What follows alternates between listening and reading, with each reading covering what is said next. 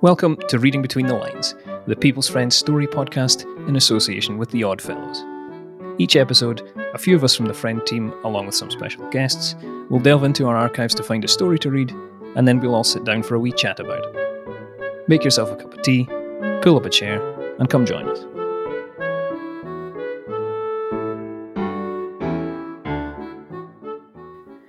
Hello, everyone, and welcome to this the last episode of season one of Reading Between the Lines, the story podcast from the People's Friend. Um, my name is Ian. I'm joined just now by Angela, the People's Friend editor. Hello, Angela. Hello. We thought that we'd have a quick chat, seeing as this is the last episode, about how we thought the podcast has gone, um, our our thoughts about it, and our plans for the future. And it would also be great um, if you could let us know what you thought of the podcast as well um, on our social media channels, or you can leave us a review on Apple Podcasts or wherever you get your podcasts. Um, but first of all, Angela, as people's friend supremo, what did you think of uh, reading between the lines? Well, the first thing to say is I can't believe we've reached the last episode already because um, it just seems to have flown in. Maybe not for you, Ian, because you're the one that's done all the hard work. But I have, um, I've really enjoyed listening to each episode as it's been released, and I think for me, uh, the most um, valuable thing to come out of it is that we've been able to unearth some long forgotten gems from the People's Friend archive, stories that have not seen the light of day since they were first published 100 well over 100 years ago. So to be able to bring them back to a new audience that has been great fun and also um, very gratifying too. Absolutely. It's uh, a thing that comes up in every episode just about is kind of it sounds cynical to call it surprise but kind of surprise at the quality of the writing that has been present in the people's friend all the way um, from its first issue. And quite a lot of the stories that we have unearthed here and um, had a, a great deal of fun talking about could probably slot right into the magazine today, and readers would effectively be none the wiser. Um, you know, style differences notwithstanding. I think it's real testament to the the staff and the editors of the the friend in days gone by, isn't it? That the quality was so consistently high right from the beginning, and I think that's due in no small part to the fact that the first editors were all literary men themselves, mm. and they they believed in the the educational power of literature and the the importance of providing everybody, regardless of their status in life, with, with good quality reading to improve and, and entertain and instruct and um, encourage them in their daily lives. So I think the first three editors, the two David Paes, um, father and son, and Andrew Stewart were all um, published authors themselves, all self made men, and all of them really believed in the importance of quality literature as a force for good in people's lives. And they set the tone that we've all followed ever since. And we're revisiting now and following all over again for a, a brand new yes. digital audience. It's great, isn't it? The the most up to date technology, the most um, current medium for for consuming stories, and yet the material is in some cases 150 years old. It's wonderful. And not only that, um, there's plenty more to come. Goodness me. We uh, we're currently planning season two of Reading Between the Lines, which will uh, we will start recording in a few months. Um, there's so much in the archives still completely untouched, waiting for me to discover it with the help of Barry and David from the archives, um, and and bringing it to a new audience is going to be a, a, great deal of fun. And we're also going to be slightly slicker at it all because we've done it now for one season. Well, there's enough material in those archives to give you all the practice you need to become slick for many years to come.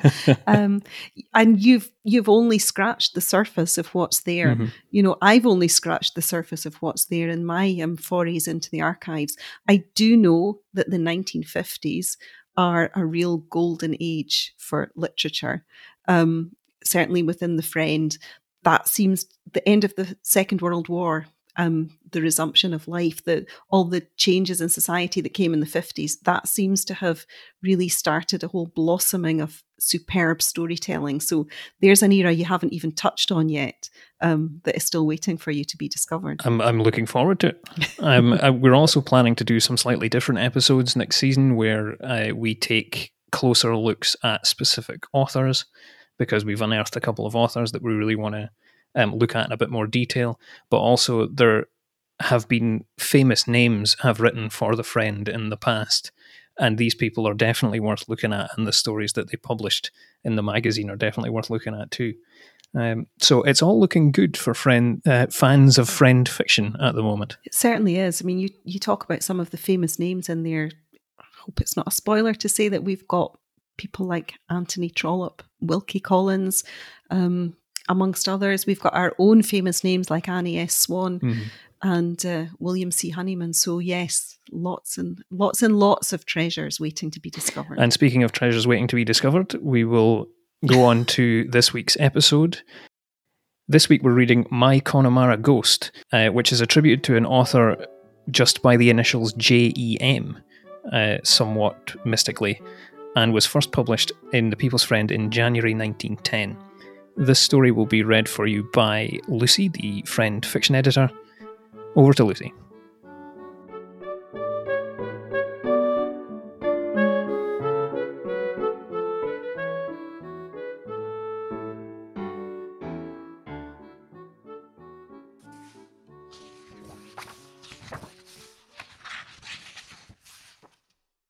Almost immediately after my marriage, a good many years ago now, I accompanied my husband, who was a resident magistrate, to his district, which lay in the heart of beautiful Connemara.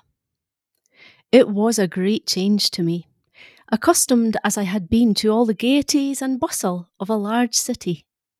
But very soon I learned to love the delightful freedom of my Irish country life, and to feel and fully appreciate the undeniable charm of the people. The brooding, melancholy characteristic of the lovely scenery took a firm hold of my heart and imagination, and I found it easy to understand the quaint superstitions and beliefs of the peasantry. When driving along at night in our sidecar, I caught the pale, ghost like gleam of light on a distant pool, and listened to the faint musical trickle of water in the bog, or the soft, sighing whisper of the tall bulrushes suddenly caressed by some wandering breeze. Our very unpretentious house, square and whitewashed, was rather lonely, as it stood in its own grounds, some distance from and looking down on the poor little village. So my husband was anxious that I should have a friend to stay with me when, on the last day of the year, he was obliged to go to Galway on official business, which would detain him there for a few days. However, I laughed at his suggestion that I might be afraid to stay alone in the house with only our two young maids, for I did not consider myself a nervous woman and saw no cause at all for fear.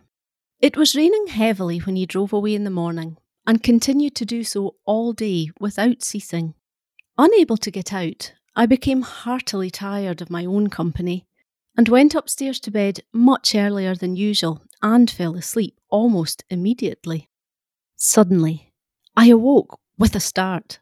Striking a light, I saw from the little clock near that it was just twelve. The very witching hour, I thought, leaning back on my pillows and feeling pleasantly inclined to fall asleep again. The wind had risen, and now drove great masses of black cloud violently across a pale, ineffectual moon. Hearing drowsily the dash of the rain against the window panes and the mournful wail of the wind about the house, I became conscious of another sound. A curious, dull, hollow roll which seemed to come from the dining room beneath. Raising myself on my elbow, I listened intently and again heard that most unaccountable sound. What could it be? Jumping out of bed, I slipped on a dressing gown and thrust my feet into a pair of soft slippers. My first impulse being to awaken the servants, but alas, I knew by experience what a difficult feat that was. Besides, I would have to pass the dining room to get to them. So, taking matches and a candle, I opened my door and went out onto the landing, and leaning over the balustrade, gazed fearfully down into the dark well of the staircase. But nothing was to be seen, and all was quiet for a minute. Then again came that strange rolling noise, this time accompanied by a dull thud. I felt that I must ascertain the cause of these sounds, and with fast beating heart and shaking knees, crept downstairs as softly as I could. When suddenly there was a sharp clink of glass, so distinct that I knew the dining room door must be open, though no light came from it. Then a new fear seized me, and all the most horrible ghost stories I had ever heard crowded confusedly back to my memory. Could it be that some former inhabitants of the house had returned in spirit to their earthly haunts, and were now seeing the new year in more convivially than it was possible to do in their last drear abode by pledging each other in my husband's best whisky? With hands that trembled so I could scarcely strike a match, I lit my candle and, pushing the door further open, went boldly in. The homely sounds of the clock ticking on the mantelpiece fell soothingly on my excited nerves. Raising the light, I looked apprehensively about, but neither ghost nor robber was to be seen. The windows were closed and shuttered, and the room looked exactly as I had left it. Just then I heard a soft meow, and one of my Persian kittens came and rubbed itself caressingly against my feet. As I glanced at it, I was again startled by the odd rolling sound. Peering down into the shadows, whence it seemed to proceed, I saw an oval soda water bottle rolling along the polished floor with my other kitten in full pursuit. After cannoning against a second bottle, the first one ended its wild career with a dull thud against the wooden skirting of the wall. This, then, was the prosaic cause of my absurd fear. Two of these bottles had been put down at the end of the sideboard, and the kittens, finding out how easily they rolled on the smooth surface, had had an exciting midnight game. Suppressing a sudden, hysterical inclination to laugh, I fled upstairs again and threw myself on the bed. But the feeling of giddiness and singing in my ears, and the cold perspiration that broke out on my forehead, told me how very real the strain on my nerves had been. The cheerful morning sunshine was streaming in on me when I woke, and I felt greatly ashamed of my ridiculous panic of the night. But since that experience, I have been much more lenient in my judgment on the woman with nerves.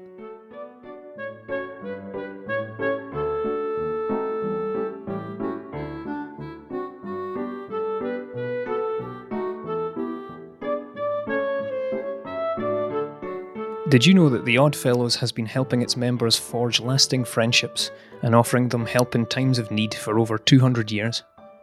And the good news is that it's still going strong today with a network of 309,000 members and 121 branches all over the UK. If you find that you need a little support or advice during a difficult time, Oddfellows can help.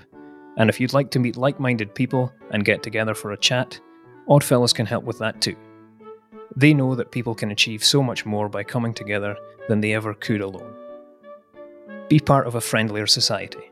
Give the Oddfellows a call today on 0800 028 1810 for a free information pack or visit oddfellows.co.uk to find your nearest branch. They'd love to see you. Terms and conditions apply to all member benefits and services. Now, let me top up my tea, grab some of my friends, and we'll have that wee chat about the story you've just heard.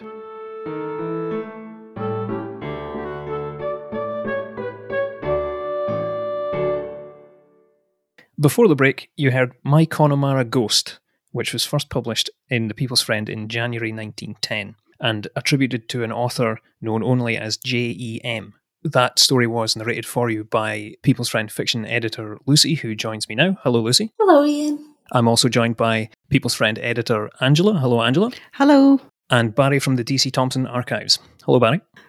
Boo. what have I told you about upstaging me? many, many things most forgotten. Sorry. Um, so, my Connemara Ghost. Probably the first place to start with this would be the somewhat ambiguous name of the author. It's attributed just to a set of initials, JEM. And we were having a chat prior to recording about what we thought about the author, who the author might have been. So, Angela, you were saying that you felt that the author was a woman.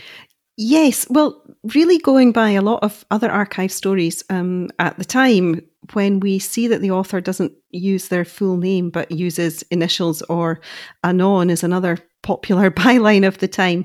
Um, I I tend to think that that is because they're a woman and they don't want to be using a, a female name at a time when it maybe was a little bit frowned upon that women would be uh, writing and uh, having stories published. So, so my feeling was that JEM was perhaps a woman that was hiding behind um, initials and not using her full name. But I know that Lucy had quite a different view. I did. When I read the story, it occurred to me that possibly the reason initials were used was because it was written by a man, um, mainly borne out by the, the very final sentence of the story, just one portion of which says, Since that experience, I have been much more lenient in my judgment on the woman with nerves.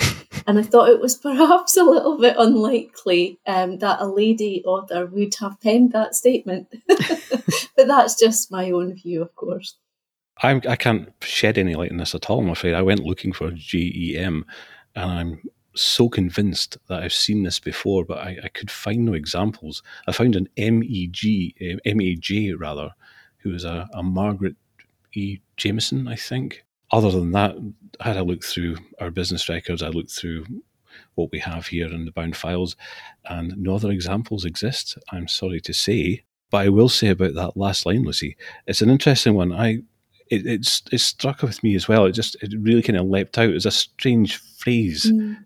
And when I went looking, "women with nerves" is kind of a byline for an advert for Hall's wine round about this time. and I did wonder if somebody had maybe had one too many and thought, you know what, time to, time to stick it to Halls. I've had I've had enough of the ju- rejuvenating wine. Um, so I'm not sure. I'm not sure if it was if they were playing into that or not, or whether it was just that odd phrase. Do you think that was additional advertising that Halls paid for?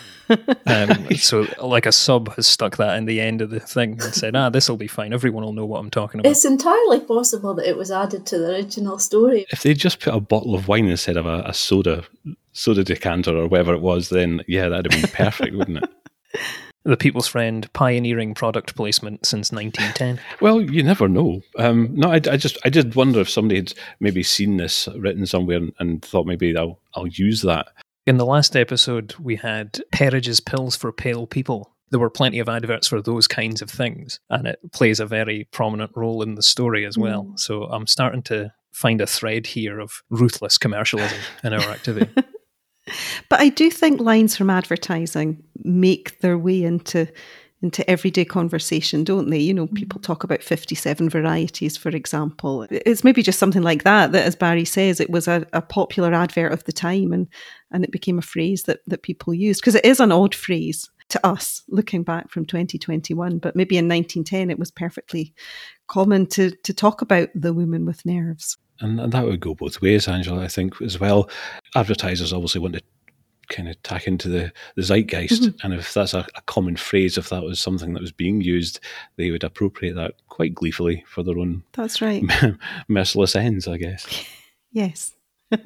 it's quite interesting that when we've been in the archive um, with a view to researching poetry from the earlier issues of The Friend, very often I've found that initials are used, and I'm not quite sure why that is. It's, it's, um, I think it's maybe more common than it was in the fiction. Would you say, Barry? I think it's right across the board. To be honest with you, uh, can be any number of reasons for people to, to hide their identities. Um, I mean, bear in mind as well that some of the the fiction and the poetry um, doesn't get any attribution at all. Mm. Uh, there's my favourite one is R. Andom, who's, uh, a, regular supplier of serial stories. Um, some, in fact, I saw one just the other day as I was um, researching this, and all it said was by a popular author. Mm. That was it. Usually, if they have that, and it'll say by the author of, and they'll tell you the other titles that this person's written.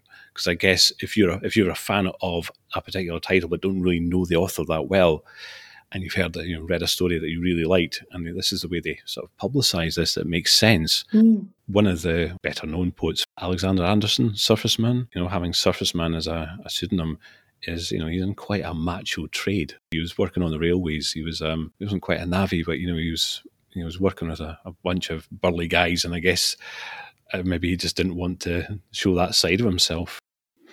So uh, on to the story. Um, one of the I think one of the most important things about this story is the setting which is, of course, Connemara, which is a, a, place on the west coast of Ireland. There's a reason I think that this has been chosen. I took this story to be in the vein of the kind of gothic ghost stories that were quite popular around about that time.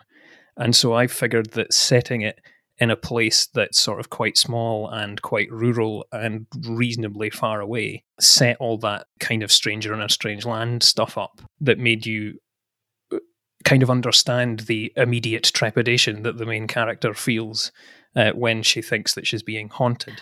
I think you're absolutely right. I think it is that sense of slightly alien world, something that's a little bit outside of the the narrator's comfort zone.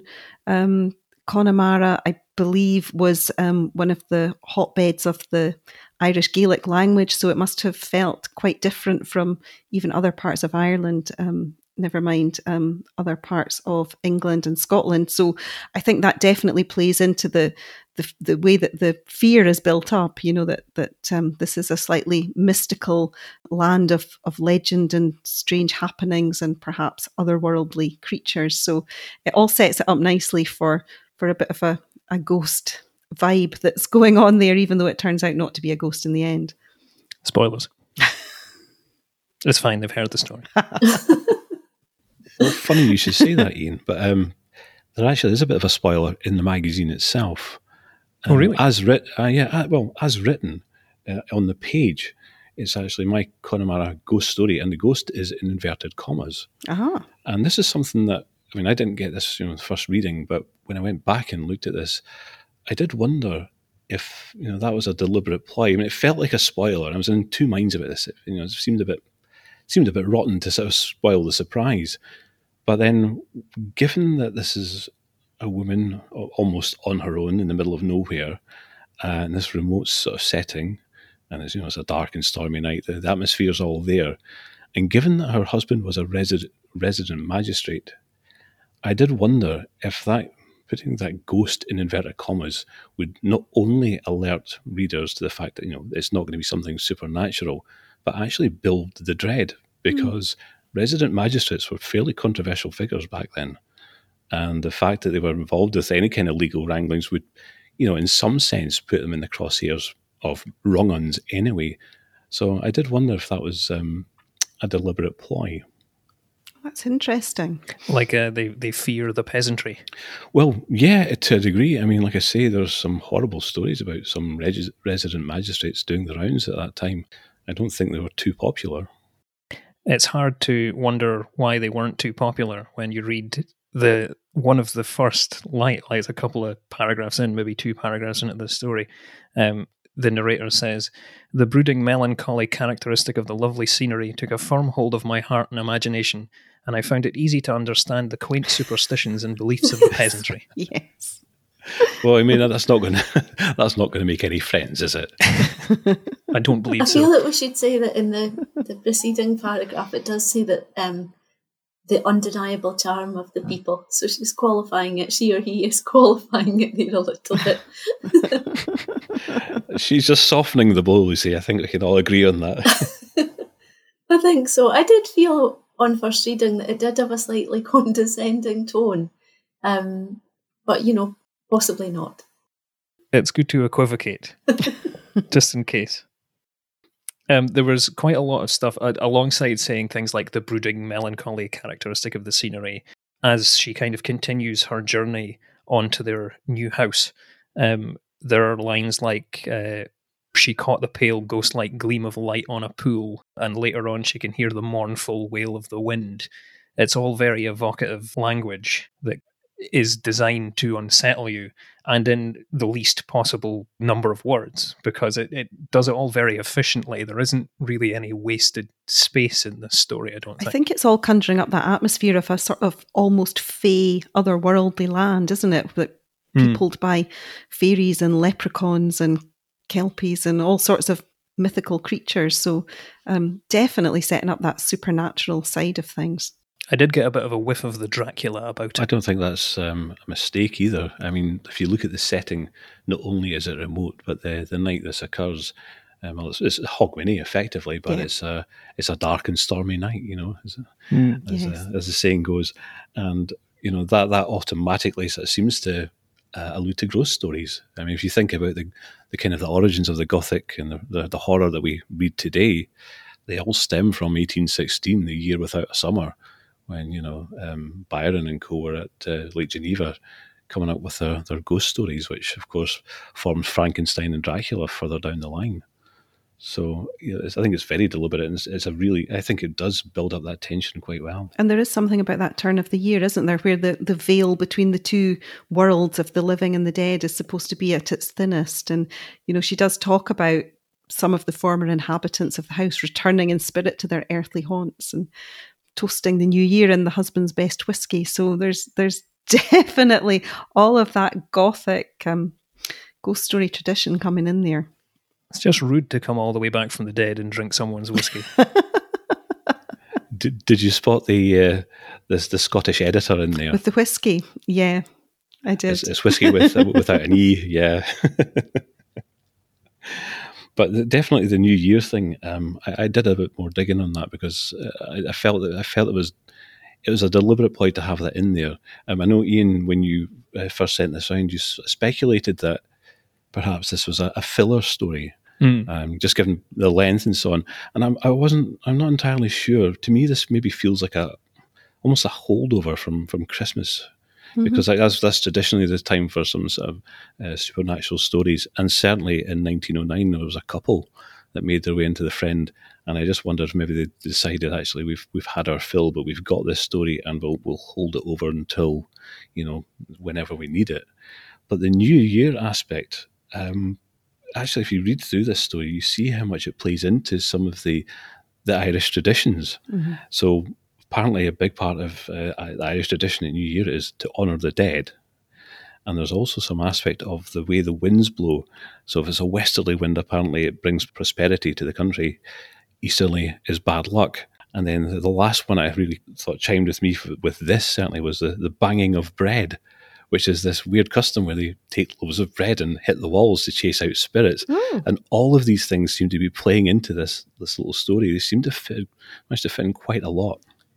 So, do we think this is an author then that is sort of steeped in this kind of tradition, like an author who might be maybe from Ireland or have family from Ireland and know the allusions that they're making? Because it doesn't sound then that these are are accidental. Um, I would speculate that. Yeah, I think so. I would. I would certainly give the, the right credit for this. I think this just it doesn't seem like it's an accident to have all these different factors playing in at once. I mean, I do love the fact as well that they've done what we now consider cliches as well within the horror genre. They've gone for the the jump scare with the cat, which is you know one of those one of those things that now people I roll their eyes out in films.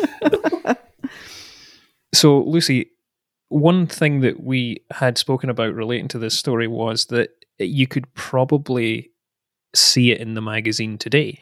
Um, we we've kind of had this analysis ongoing with a lot of the stories over this season of reading between the lines, whether or not these stories from so long ago would fit sort of slot directly into the magazine today, as it were. Um, what do you think about that with this story in particular? Because it feels to me like something that you might read. Um, I do days. agree. I think that we, even now, we look for stories which reflect the season that we're in. Um, certainly around Halloween time, we, we tend to have a Halloween themed story or stories in the magazine or in the special. Um, I mean, with the exception of the fact that it, it is written in a certain style, it's it's quite a formal style.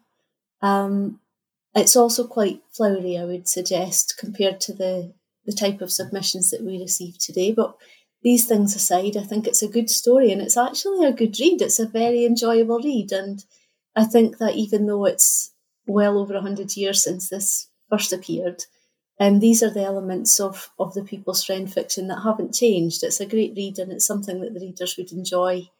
Um, it's also it's it's splendidly set. It's there's no spare text there at all. It's it's all told in a very a very um, compact format. And yes, I, th- I think definitely so, just with some subbing perhaps to, to bring it up to date.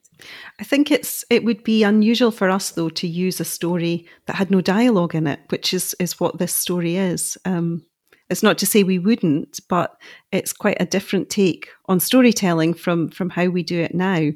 Um, but I agree with Lucy. I think it it's um, a really good read. I think it's quite interesting as well. But characterization is is fairly slim. That's another change, isn't it, Angela, from how what we would have now? Mm-hmm. Yes.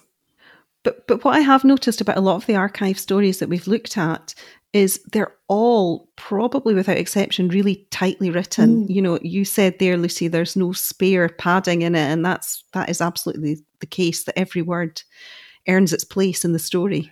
Yeah, and I thought it was really good. The way the way it's it's paced as well is just one of these things that you just think, wow, how did they get so much into this this small space? Because I think it Ian, I think you did well to spot this on the page because I think it was just very easy to have overlooked this. It's you know it's, it doesn't take up a lot of a lot of room really. I think it was the ghost that kind of drew me into it. It was the the title. I thought, you know, we haven't done sort of supernatural stories.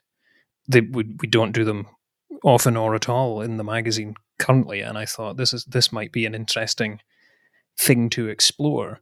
Uh, but quite like quite a lot of the stories that I've found for the podcast, um, you get a lot more from it than you're expecting. I wonder if it would have been quite controversial of the time um, with the supernatural element, you know, perhaps with more um, traditional readership. I wonder. I don't think it would have been Lucy. Um, from looking at the early stories in the archives, going way back to the the first years of the Friend, they had a lot of supernatural stories. Um, it did seem to be well, the Victorians loved them anyway, mm. but it did seem to be a, a common genre for the Friend. It's really in more recent times that that we stopped printing supernatural stories. Um, for a long time, we we steered away from them and wouldn't have had anything that was even suggestive of a ghost. Never mind, mm. you know, a, an out and out ghost story. But I think um, in the early days that was quite different. I think they did have they did have a lot of quite dark, gothic, superstitious fiction going on. I think in that that late Victorian time, it was perhaps the heyday of the séance and yes, you know that sort of of theme. So that would make sense. Yeah, enormously popular. Well, like I said, there was a couple of uh, supernatural, or what looked like supernatural stories, at least in December issues, um, for a few weeks before this particular story. And one was called the, the, Ghost of Apple Tree Inn, which I'm quite intrigued about. I, I didn't get a chance to read it, but I, am quite keen to go back to some of these and just to, I'm intrigued to see what their ghosts are like. I mean, I, I can't, I can't imagine they're too terrifying. Um, they must be fairly benign spirits, I would, I would think. But in saying that, you know, I was, when I was looking back through some of the old newspapers, and it wasn't not one of ours, it has to be said, but there was something from 1908. I think it was the was Ulster Times it was in, talking about residents of a building being chased from their homes by a ghost. so these things were reported on, mm-hmm. uh, reported as fact. So I guess if you're going to incorporate them into fiction, um, they're treated as such, aren't they? Ghost stories like this, I suppose, are nothing new uh, they you hear these stories recounted by your own friends and relatives. Uh, but Angela, you have one that wouldn't look out of place in this sort of story. no, this story reminded me of something that happened to me some years ago.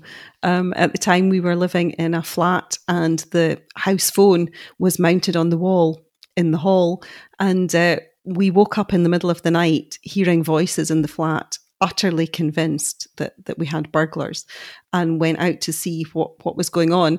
And our cat had obviously been playing with the telephone cord in the middle of the night and had pulled the receiver off the the wall. And so the recorded voice on the end was very politely saying please replace the handset and try again.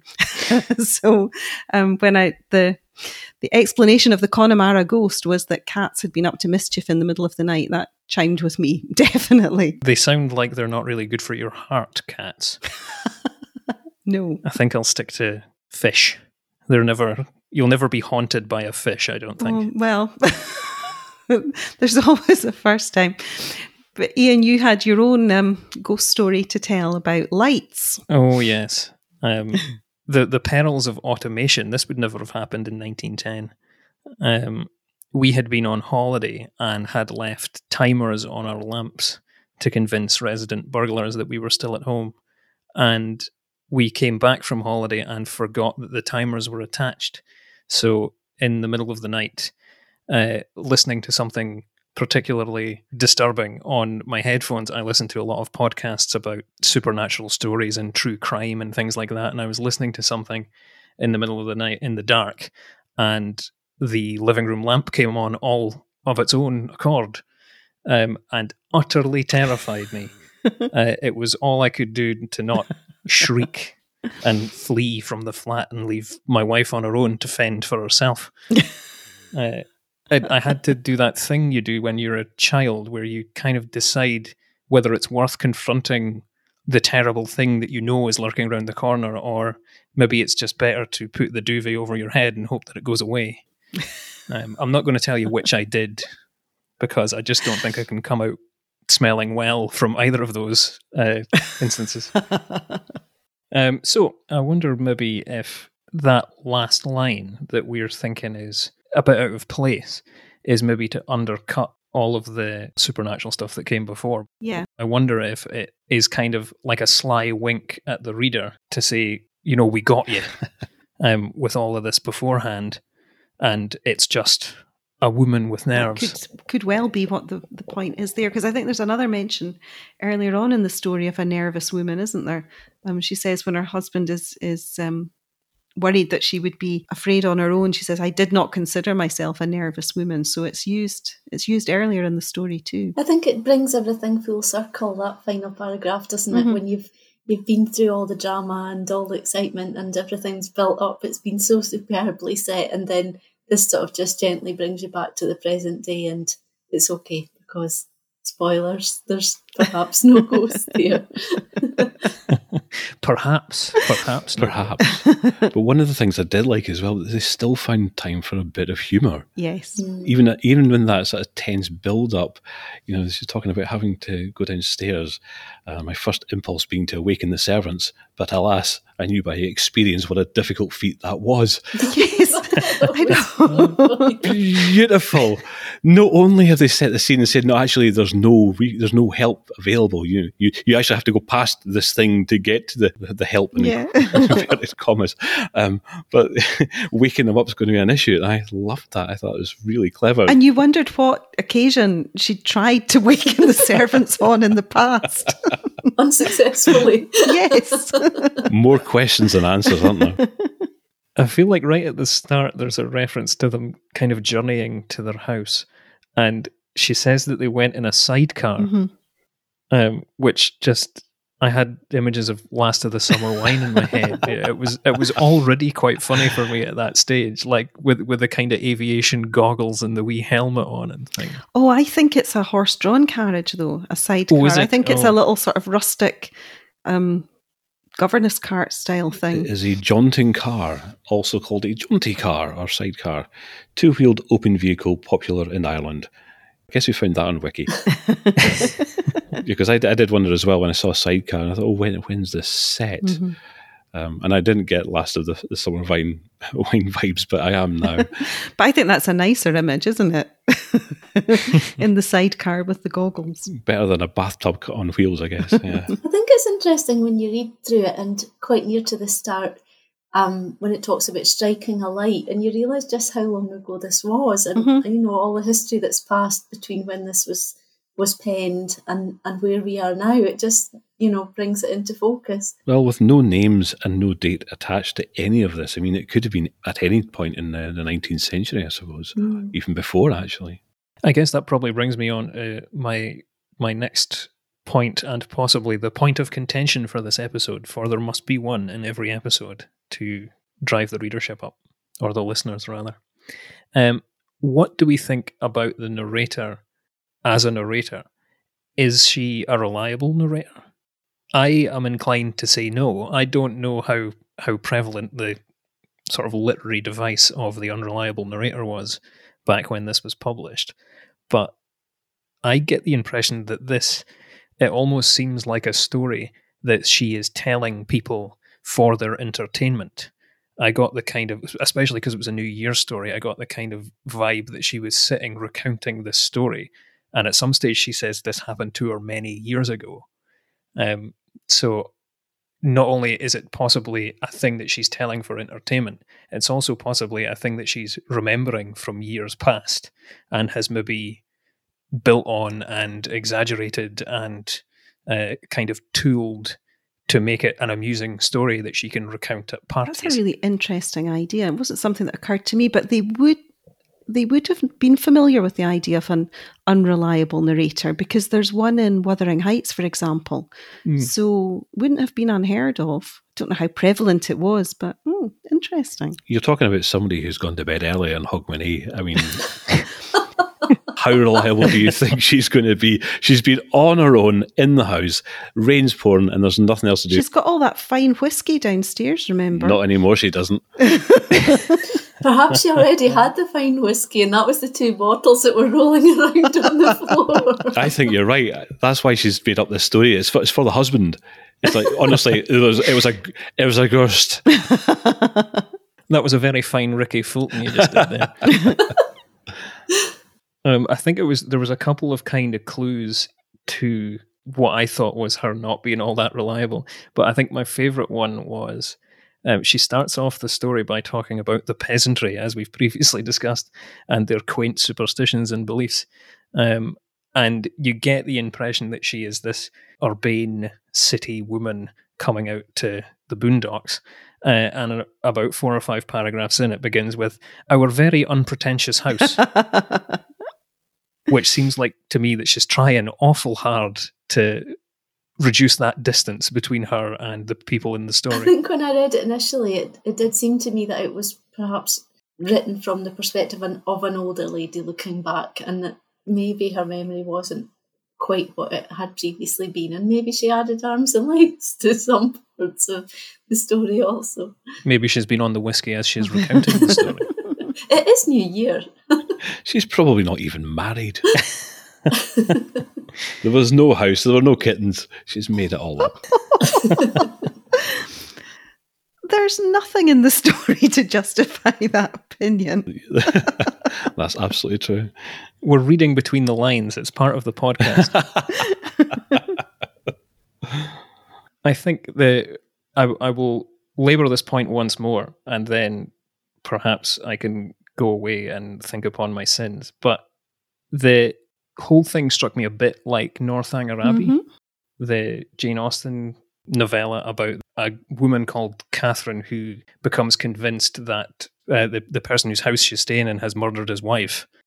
And in amongst all the other normal societal intrigue that you get in Jane Austen novels, um, this one is sort of a pseudo gothic novel and um, Catherine convinces herself that the general, um, I forget his name, it begins with a T, uh, has murdered his wife because she decides that he's not sufficiently sad enough that his wife died about nine years ago. And it's basically all in her head. And that's what I was getting when I was reading this story. Whether or not it was deliberately all in her head or her exposure to gothic stuff got her in a tizzy. Um, and then that's what allowed this to happen the whole mistaking cats for ghosts, etc. Do you think she comes out comes off well in this story? Because it, there are elements of it I feel are quite self deprecating. And she's explaining, you know, when she's trying to strike a match and her hands were shaking too much and her knees were wobbling. There's obviously a bit of bravery involved going downstairs in the midst in the middle of night when you can't reach your maids and confronting either a ghost or a burglar. But I mean, for most of this, she does come across as being quite nervy. So I wasn't sure whether or not this is a story she would recount. What sort of way would you think she would recount this? I mean, would this be a um, an amusing after dinner party kind of a tale, or is this like a confessional? No, I think perhaps kind of falling between the two stools mm. a bit. I, I, think this is maybe a this is a thing where she's sat down and people are telling stories, and she goes, "Well, I've got a story mm. for you." Yeah, I think it's a bit of entertainment, isn't it? It's slightly at her own expense, but it's a it's a good yarn that she wants to share. Is that a cat? yeah, I think she she does laugh at herself a little bit, and um, especially when she she hot foots it back upstairs to bed and nearly faints with all the excitement. She does laugh at herself, and I had I had read it as being perhaps at New Year, everyone gathered in a parlour, all telling tales, and certainly I feel this one um, may have been embellished somewhat from the actual the actual happenings. Actually, now that you say this, and much to my annoyance, I didn't actually take a snap of this, but there was a poem, I think, in the December 1909 uh, Christmas issue. It was basically called Christmas Day, I think it was. And it was just a, a nice little poem about what you could expect on Christmas Day. And one of the lines, I'm paraphrasing here, but it's something along the lines of uh, old dames sit around fires telling tales. Um, so maybe maybe on the maybe that's the kind of idea that this is. Maybe it's just, you know, like you say, it's a gathering around the fireplace, very much in the style of The People's Friend would be read anyway. Um, and this is just a, a, little anecdote just to, to, to scare the kids or, or you know. or again, just to account for the lack of whiskey. You know, it's definitely, yes. definitely the cats. it has to be said, it is, it is very entertaining. Yeah, it definitely is. And uh, I think having come to that conclusion after all of my cynicism, we should probably leave the episode uh, there for now. Uh, so it just remains for me to say thank you to Lucy for her duration and for joining us for the chat. Thank you to Angela and Barry as well. And thank you at home for listening. And until this wee group of friends gets together again for another story, from the friend to you, cheerio. Thanks again, for joining us for this episode of Reading Between the Lines. Subscribe in your podcast app today so you don't miss our next story, and check our previous episodes for more from the Friend Archives. We'd be delighted if you were to recommend this podcast to your friends. If you don't already get The People's Friend, because you listen to Reading Between the Lines, you can now get your first 13 issues for just £8, and that special offer is available until the 31st of May 2021. Check the episode notes for details and terms. And for more from The People's Friend, visit thepeoplesfriend.co.uk or find us on Facebook and Twitter. Haste you back. There's a dainty little journal that is read both far and near. It has had a host of rivals, still it stands without a peer. It is bright and entertaining from the first page to the end, and is known to its admirers as the dear old people's friend. A charming little journal is the friend. Of good things, it is such a happy blend that to read it at your leisure is a pleasure without measure. The friend to friends in trouble recommend. They won't be happy till they get the friend.